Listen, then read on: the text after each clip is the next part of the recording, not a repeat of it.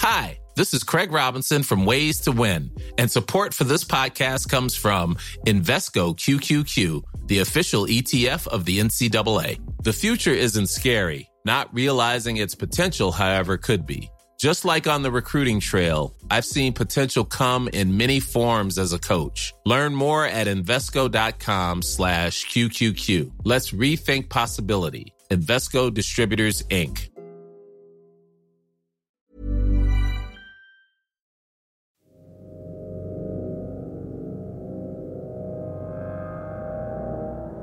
Manikang nakasabit.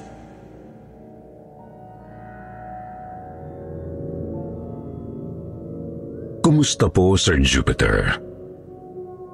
Ako po ay taga Bulacan. Nagtatrabaho ako bilang pahinante sa truck. Bumibiyahe po kami ng kung ano-anong produkto sa mga karating probinsya.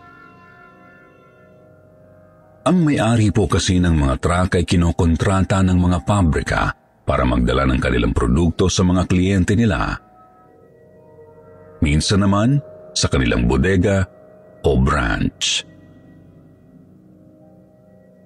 Kadalasan naming sinasakay ay mga gamit sa pabrika. Mga makina, mga tela, o kaya ay makakapal na carpet. Isang araw wala kaming driver dahil nag-leave sa trabaho. Pinuntahan kami ng kasama kong pahinante na si Dante ng amo namin. Sinabihan kami na umextra ng biyahe dun sa isa niyang truck. Bago lang daw ang truck na yun, kaya bago rin ang driver nito. Wala pag nag apply na pahinante kaya kami raw muna total wala pa naman kaming driver. Pumayag kami ni Dante Magandang biyahe rin ito dahil papuntang Aurora. Ang biyahe po kasi namin ay depende sa layo. Mas malayo, mas mahal ang bayad. Sinamahan kami ng amo namin sa bagong driver na si Mang Dolfo para ipakilala. Matapos kaming bilinan ay umalis na rin siya Ibinigay na rin niya ang panggasolina kay Mang Dolfo at ang aming allowance. Nang tanungin ko si Mang Dolfo kung anong oras kami aalis, sinabi niya na pagkatapos daw ng kanyang gagawin sa truck. Hindi na niya sinagot kung ano ang gagawin niya sa truck nang tanungin ni Dante. Dahil doon, sinundan namin siya. Kinuha niya ang bag at dinukot doon ang isang lumang manika. Gusto naming matawa ni Dante kasi palagay ko'y mahigit 40 na ang edad niya. Pero naglalaro pa ng manika. Babae pa ang manika. Madungis nga lang dahil mukhang hindi nilalaban. Pero dahil naintriga ako, Tinanong ko siya kung para saan yun. Ang sabi niya, proteksyon daw yun sa biyahe.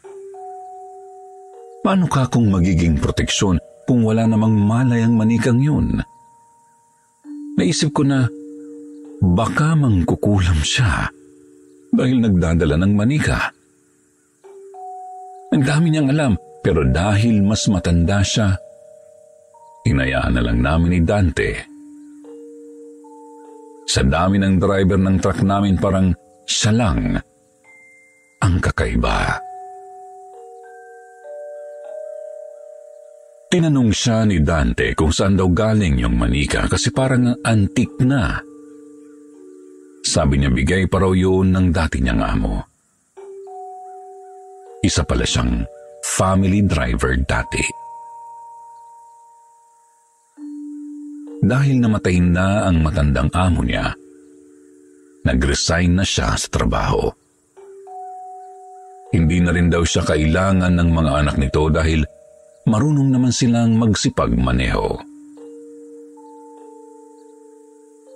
Sinundan namin siya habang papunta sa likuran ng truck. Nakita naming isinabit niya ang manika sa ilalim. Naalala ko na may nakikita nga akong ganoon sa ibang sasakyan kaya naintriga uli ako. Tinanong ko siya kung para saan nga ba yun? Sabi niya sa ibang bansa daw, Kadalasan sa mga Southeast Asia, naglalagay talaga sila para maging ligtas daw ang biyahe.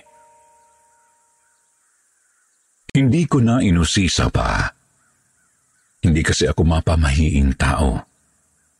Ang sa akin, kapag oras mo na, oras mo na.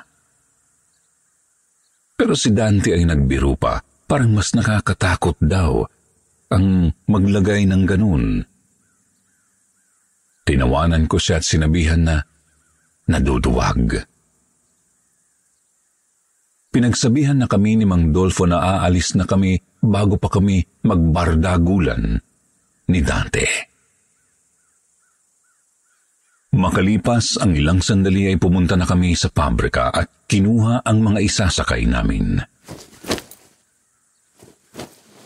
Mga tela ang ikakarga namin na nakaplastik na malalaki. Isinakay namin ito hanggang sa matapos saka kami nagsimula ng bumiyahe papuntang Aurora. Mahigit isang oras pa lang kami sa biyahe nang maramdaman naming parang bumigat yung likod ng truck. Sinabi ni Mang Dolfo na parang na-flat ang gulong. Inihinto niya sa gilid ang truck tapos pinatingnan niya kay Dante dahil siya ang nasa may pintuan. Kaya siya na lang ang pinababa. Pagbalik niya, wala naman daw problema. Ayos naman daw ang mga gulong. Nagbiyahe uli kami. Dahil nakakainip, nakaidlip ako. At nagising ako dahil nakarinig ako na parabang may kinakaladkad yung truck namin. Nadidinig ko yung tunog ng parang sako at plastik na sobrang bigat at kinakaladkad. Dumilat ako at sinabihan ko si Mang Dolfo tungkol sa naririnig ko. Pero sabi niya baka raw nananaginip ako dahil wala naman daw silang naririnig. Inisip ko na baka nga tama sila, kaya hinayaan ko na lang. Binuksan ko na lang ang cellphone ko at saka tumambay sa YouTube. Maya-maya naririnig ko na naman ang tunog na yun.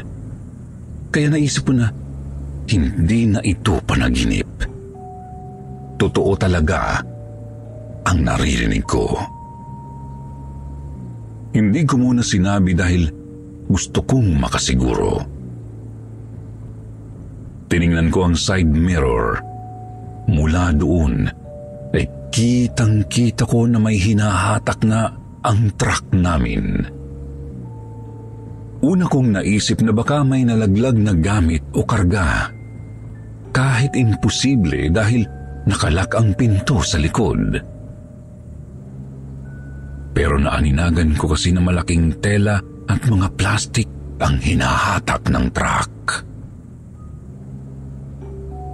Agad kong sinabihan si Mang Dolfo na huminto saglit dahil nga may nakita ako. Kagad naman siyang sumunod. Iginilid niya ang truck at bumaba kaming tatlo para tingnan ang likod ng truck. Pero laking pagtataka ko nang wala naman kaming nakita. Inis na inis si Mang Dolfo sa akin. Inaabala ko raw ang pagmamaneho niya, lalo raw kaming matatagalan na makabalik.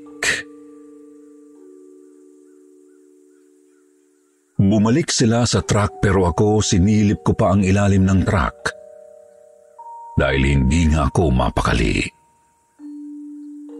Sa tagal ko ng pahinante, pitong taon na, ngayon lang ako nabalisa ng ganito. Para talagang may kakaiba. Yung kaba ko, iba talaga. Hinagilap ko talaga ang problema hanggang sa nakita ko ang manikang nakasabit sa ilalim ng truck. Tiningnan ko ito ng mabuti. Nakita ko yung damit niya. Nasira na. Tapos nagasgas na rin ang binti niya. Yung manika po ay purong tela na parang bulak ang laman. Sa may binti ay nabutas na at lumalabas na yung bulak. Tatanggalin ko na sana ang manika pero nagbusina na si Mang Dolfo.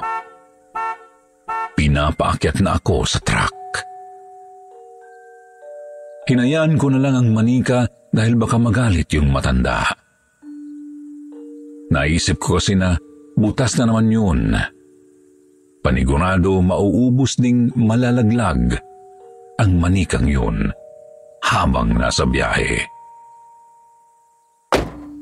Pagsampa ko sa truck ay umalis na uli kami. Kinansawan pa ako ni Mang Dolfo at sinabihang, Ano, may nakita ka? Tinanong pa niya ako kung gaano na raw ako katagal na pahinante. Kasi parang ang duwag ko daw. Nang sinabi ko na ngayon lang ako nagkakaganon, tinawanan niya ako. Sinabihan din ako ni Dante na bawasan ang pagkakape baka raw sobra na ang nasa katawan ko. Kahit po kasi sa biyahe ay nagkakape talaga ako. Nagbabaon ako ng termos at timplado na ang kape doon. Iinumin na lang. Hinayaan ko na sila na kantsawan ako. Pero hindi talaga mawala sa isip ko kung bakit ganon ang itsura ng manika ni Mang Dolfo. Nakapagtataka talaga. Parang kinaladkad sa simento pero hindi naman yun sasayad sa kalsada dahil ang taas naman ng pagkakasabit.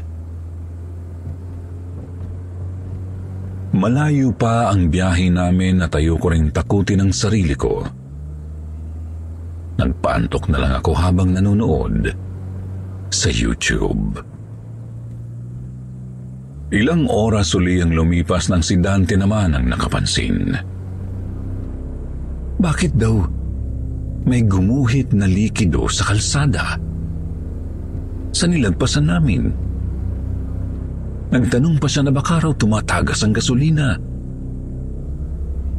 Agad kaming napatingin ni Mang Dolfo sa side mirror Nakita nga namin na basa ang kalsada na parang ginuhitan.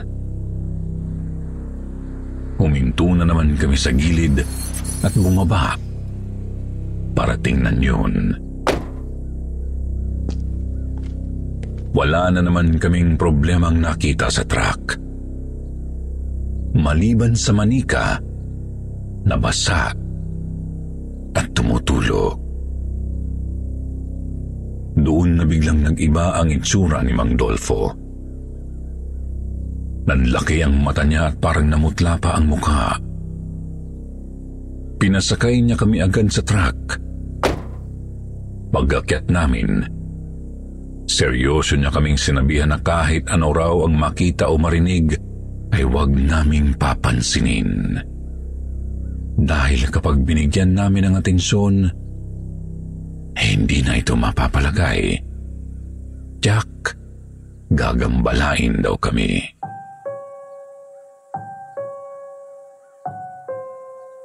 Hindi ko alam kung matatakot ako o kikilabutan sa sinabi niya.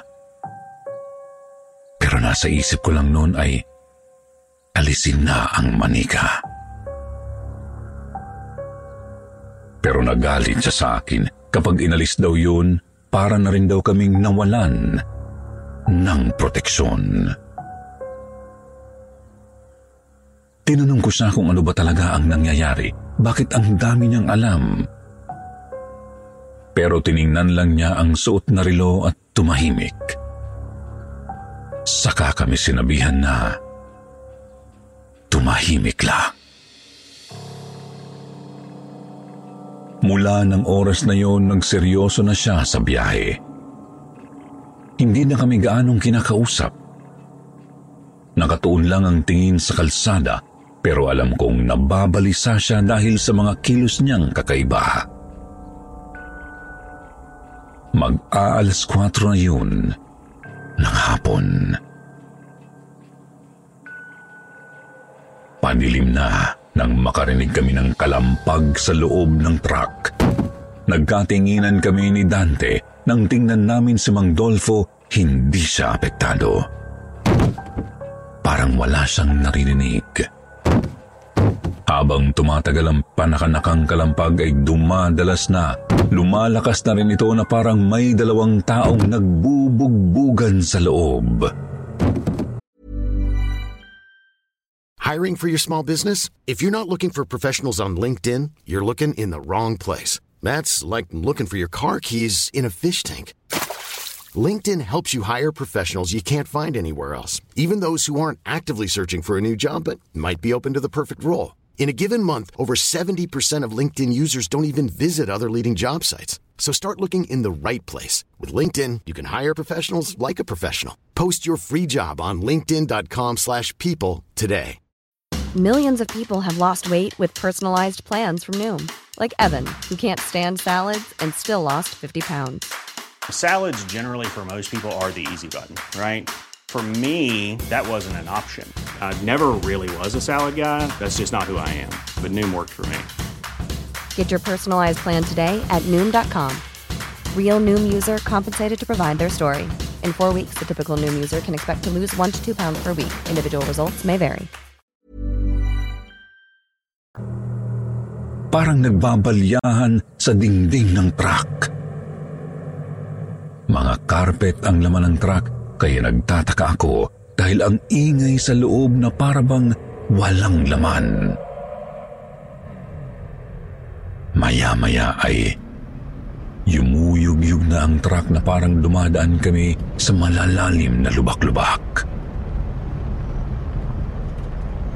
Puminto ang bardagulan sa loob ng ilang minuto. Pagkatapos ay bumabalik ang ingay at mas malakas na ito.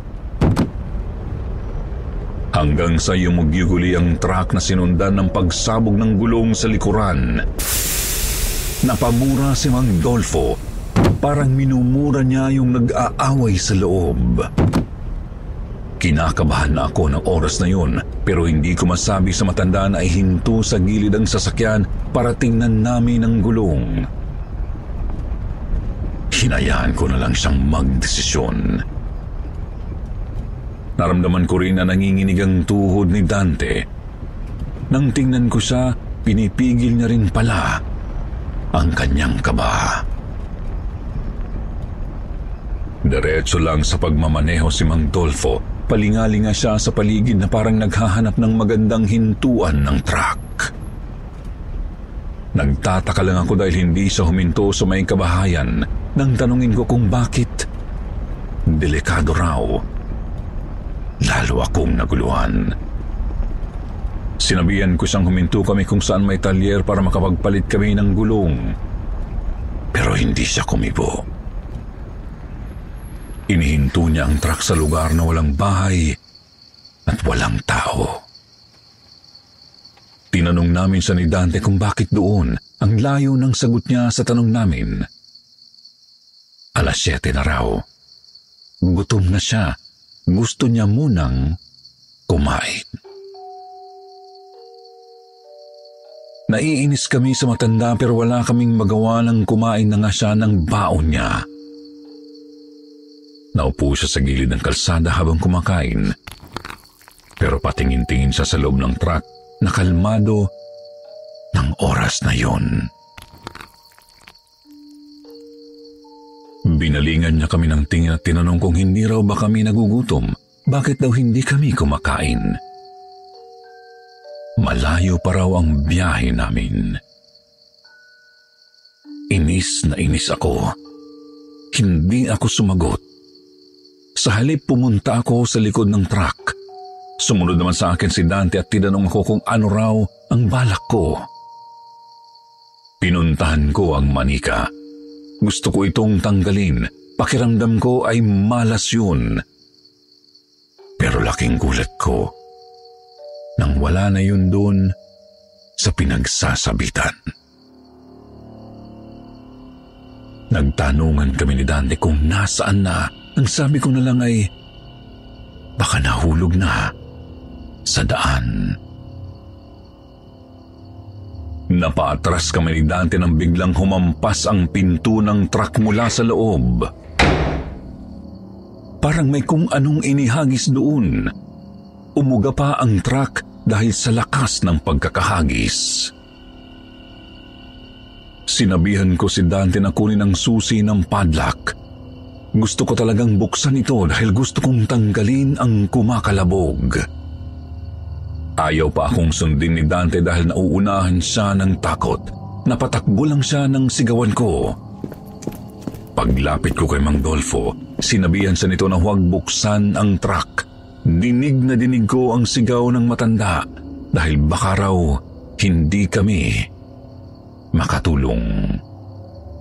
Sa galit ko sinugod ko si Mang Dolfo at pilit na hinihingi ang susi. Seryoso niya kung sinagot kung kaya ko raw bang makita ang nasa loob. Natigilan ako sa sinabi niya. Pero nanaig pa rin sa akin ang kagustuhan na buksan ang truck.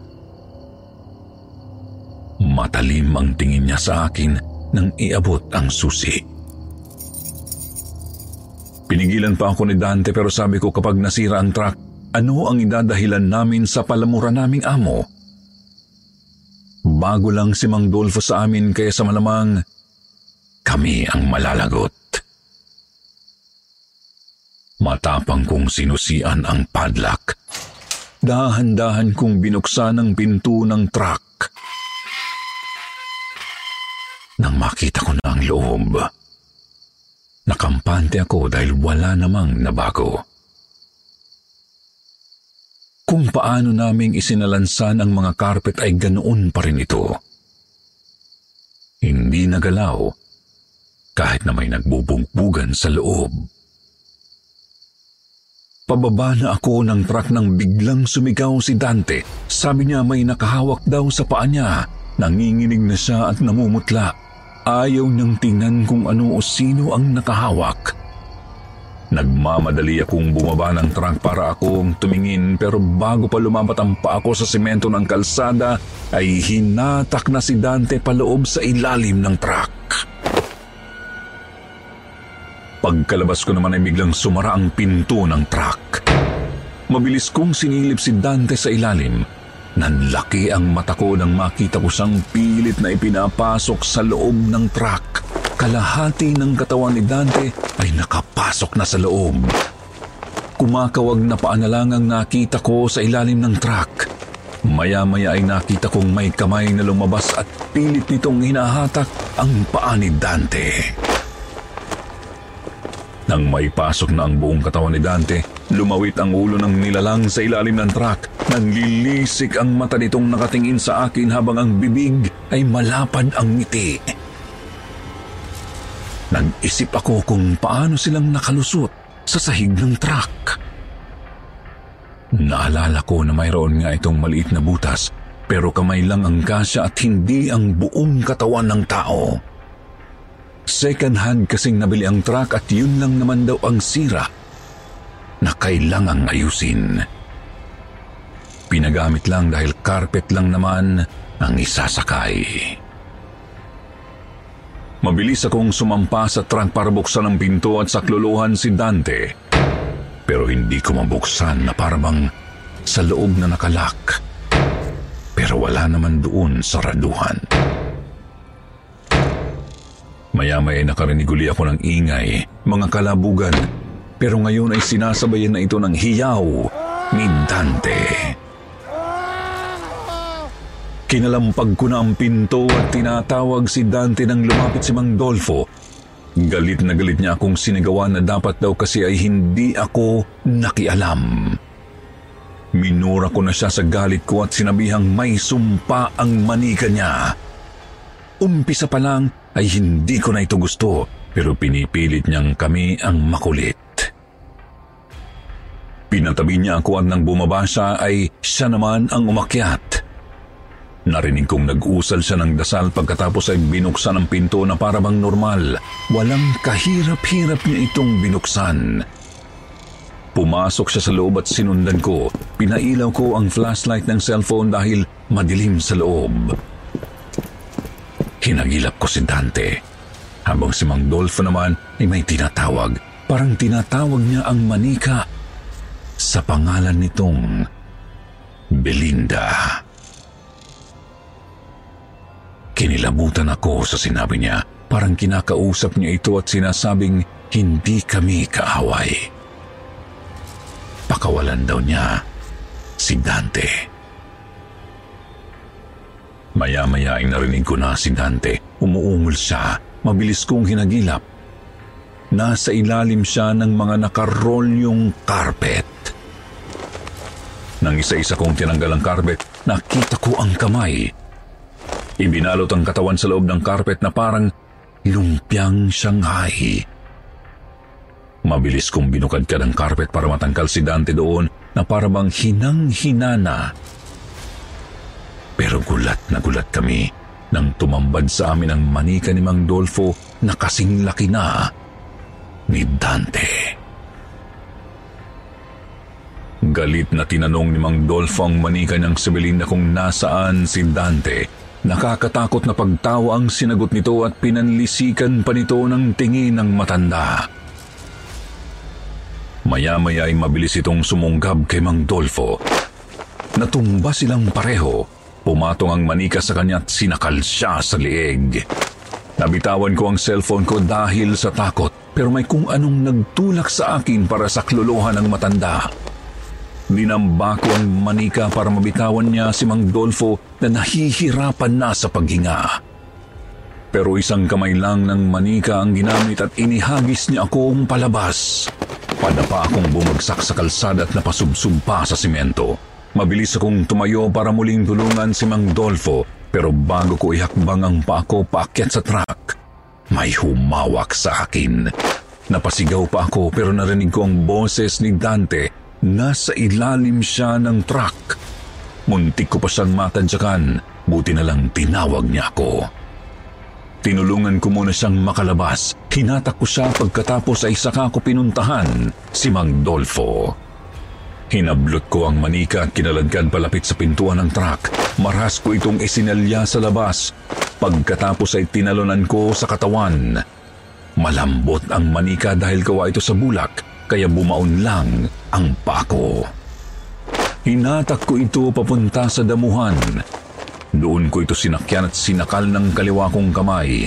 Hindi na ako natakot sa nanlilisik niyang mata. Parang may sapi na rin ako at gigil na wasakin siya. Dinukot ko sa bulsa ang lighter na ginagamit ko sa paninigarilyo at sinindihan ito.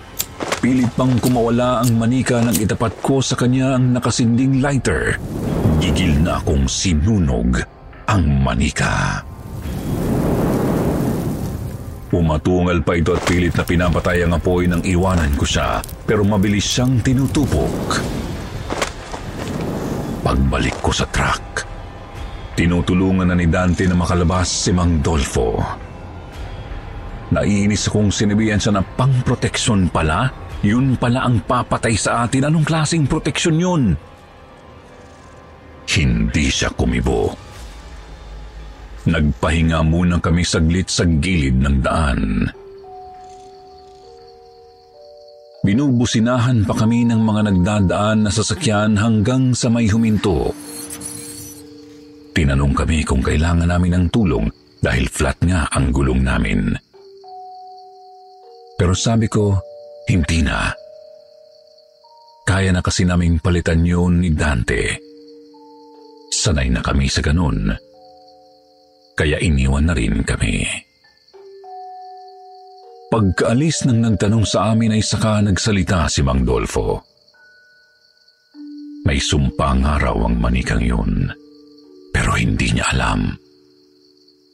Nalaman niya lang dahil sa unang biyahe niya, nakasama ito. Inilalagay niya ito sa harapan kapag bumabiyahe, pero kakaibang araw. Naaksidente pa siya ng minsan itong nagparamdam sa kanya. Ilang ulit niya na itong itinapon. Pero nagugulat siya dahil nasa bag niya uli kinabukasan. Ayaw siyang iwan. Kaya ang ginagawa niya ay sinasabit na lang niya ito sa likod. At kapag hindi niya pinapansin, wala namang nangyayaring masama. Ang manika rin daw ang dahilan kung bakit na aksidente ang amo niya. Bago daw ito malagutan ng hininga ay iniaabot ito sa kanya. May sinasabi raw ang amo niya tungkol sa manika na hindi niya maintindihan bago ito mamatay.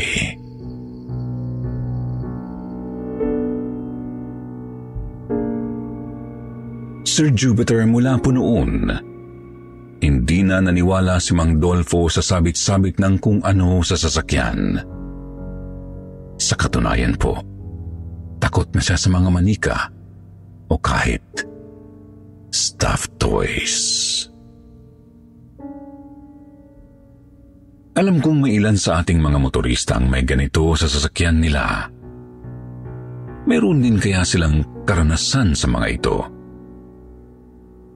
Naniniwala ba silang proteksyon ito mula sa mga nilalang daw na gustong gambalain ang biyahe nyo? Ako kasi, hindi talaga naniniwala. Safe lang ang biyahe kapag si Lord ang kasama mo. Ako po pala si Ronel. Single pa po pala ako. Sa mga single po dyan, Comment lang. Marami pong salamat sa pagtanggap ng aking kwento. Salamat din po sa lahat ng nakinig.